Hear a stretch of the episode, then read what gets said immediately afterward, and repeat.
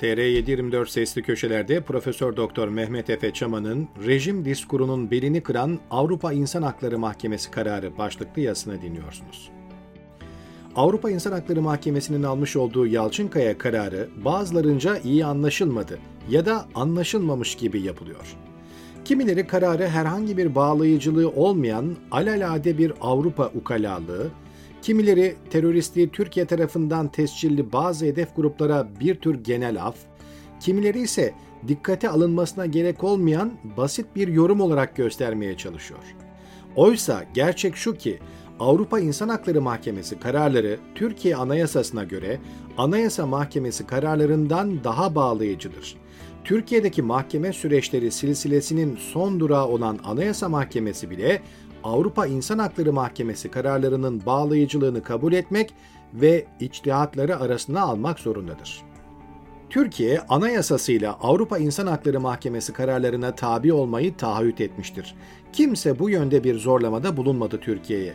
Avrupa uygarlığının bir parçası olma konusunda da Türk karar alıcılara herhangi bir telkin ya da empoze olmadı tarihte.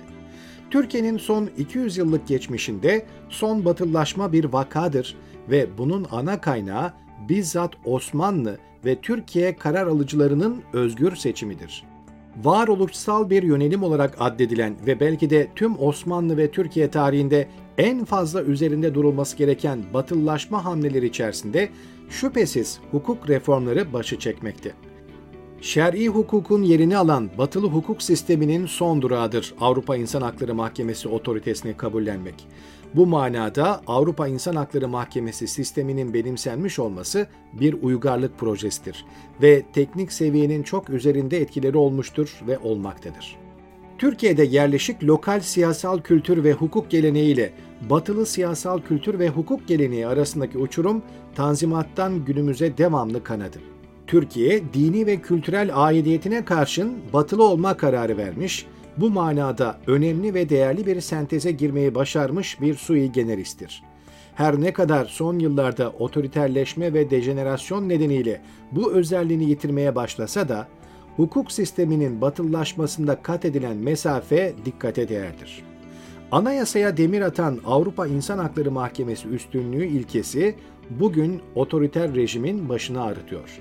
Emin olun sarayda keşke başımızda şu Avrupa İnsan Hakları Mahkemesi belası olmasaydı diye hayıflanan önemli sayıda danışman ve bürokrat var. Erdoğan'ın ve diğer bir takım İslamcı cahil cüelanın bu durumun yeterince farkında olmaması haklı olarak bizi tebessüm ettirse de işin ciddi kısmı sistemin hala tümüyle bu otoriterleşmeden kaynaklanan sıfırlanma seviyesine kadar gerilememiş olması gerçeğidir. Evet Türkiye bütünüyle çöktü ama insan malzemesi bakımından bakıldığında batılılaşmadan kaynaklanan zihinsel kurumsallaşmanın daha bir jenerasyon kadar devam edeceğini öngörmek aşırı iyimserlik olmaz. Diğer bir ifadeyle aşırı kötümserliğe nazaran ihtiyatlı bir iyimserlik Y'dir. Avrupa İnsan Hakları Mahkemesi kararı Türkiye'deki rejimsel diskurun belini kırdı. Kapasiteleri, ideolojileri ve maddi zafiyetleri nedeniyle ülkeyi muz cumhuriyetine, kleptokratik bir narko devlete, post-Sovyet Türkiye bir cumhuriyet seviyesindeki otoriter cehenneme ve diğer ilkellikler denizine yelken açtıran siyaset korsanları Avrupa İnsan Hakları Mahkemesi kararından inanın öcü gibi korkuyor.'' Kavala ve Demirtaş kararlarını da uygulamadılar. Sonuçta bunu da uygulamazlar, olur biter demek çok mantıklı değil. Çünkü bu iki karar kitlesellik arz etmiyordu. Dolayısıyla rejimin şantajlarla kapris dayatma şansı vardı. Ancak bu son karar yüz binlerce KHK'lıyı ve siyasi tutsağı kapsıyor. 2,5 milyon insan saçma sapan kurgu fabrikasyon delillerle toplumdan tecrit edildi ve açlığa mahkum edildi aileleriyle beraber kaç milyon insan eder bir hesaplayın. Siz hesaplamasanız da inanın rejimin aktörleri hesaplıyor. Bir gece sıcak yataklarından alınıp kodesi boyladıkları kabuslar uykularını kaçırıyor. Çünkü su testisinin su yolunda kırılacağını biliyorlar. Ettiklerinin bir bedeli olacağını biliyorlar. Yaptıklarını biliyorlar. Zulmü biliyorlar. Hırsızlıkların ve yolsuzlukların, işkencelerin ve adam kaçırmaların, komploların ve uluslararası ihanetlerin, sivil darbelerinin ve anayasa suçlarının, kısacası tüm etik veballerinin ve siyasal günahlarının elbette bir bedeli olacak. Bu Avrupa İnsan Hakları Mahkemesi kararı işledikleri anayasa suçlarının hukuki ifşası. Başlarına gelenlere vakti geldiğinde batıda kimse ses çıkartmayacak. Sessiz ve derinden Erdoğan Avrasyacı otoriteryanizmi de korozyona uğradı, esnekliğini kaybetti. Ekonomi politik direncini yitirdi. İdeolojik kompanse etme kapasitesinin sonuna geldi. Ben böyle can sıkıcı teknik terimlerle ifade etmeye çalıştım.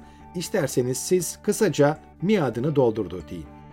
İşin çok vahim olan bir tarafı birçoklarının hala muhalefet zannettiği partilerin Avrupa İnsan Hakları Mahkemesi kararı karşısında suskunluklarını bozmamaları, rejime yüklenmiyor olmaları. Oysa bu tür bir argüman çok az muhalif partiye nasip olur.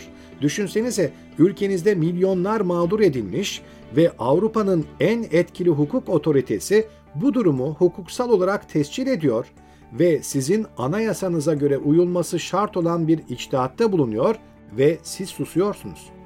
Oysa muhalefet eğer gerçekten muhalefet olsaydı bu rejimin mümessillerini hayatı dar ederdi. Başka bir ülkede rejimin otoriterleşme seviyesi ne olursa olsun büyük bir kriz çıkardı. İran gibi, Rusya gibi, Çin gibi aktörler bile muhalefete bu denli ceza sahası içinde gollük pas geldi mi çekinirler. Oysa bakın Erdoğan'a muhalefete dair kafasında hiçbir soru işareti yok. İç dinamikler bu hukuki tektonik hareketten sonra içeride biriken enerjiyi dışarı kanalize edebilecekler mi? Rejimi dışarıdan gelecek bir etki yıkamaz ama dışarıdan gelen bu sade, nesnel, kuvvetli ve etkili hukuk manifestosu rejimin tüm siyasi meşruiyetini sıfıra indirmişken içeriden bir etkili muhalefetin doğuşu rejimin sonunu getirebilir. Hakkın hak olduğu bir gün ortaya çıkıyor. Hukuk bir yolunu bulup gerçekleri başını öte yana çevirenlerin gözüne en sonunda sokuyor. Ne kadar görmek istemeseler de, ne kadar bin bir dereden su getirseler ve laf cambazlığına girişseler de, ne kadar demagoji yapsalar da hepsi durumun farkında. Pilleri bitik, çaresiz, hepsinden önemlisi moral üstünlükleri olmadığından gayretsiz ve bitkin bir süre daha maddi kaynaklarının kesilmemesi derdindeler. Bu süreç büyük bir çöküntüyle sonuçlanacak.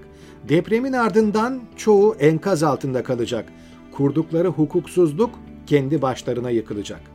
Sürecin sonunda mutlu son olmayabilir. Yani demokrasi ve hukuk devleti gibi mücadeleler 10 yıllar alabilir. Fakat mağdurların çoğu ölmeden kendilerine zulmedenlerin sonunu görmek istiyor. Sanırım bu çok sürmeyecek ve olumlu olan bu berbat çete gittikten sonra artık dibi görmüş olacağız.''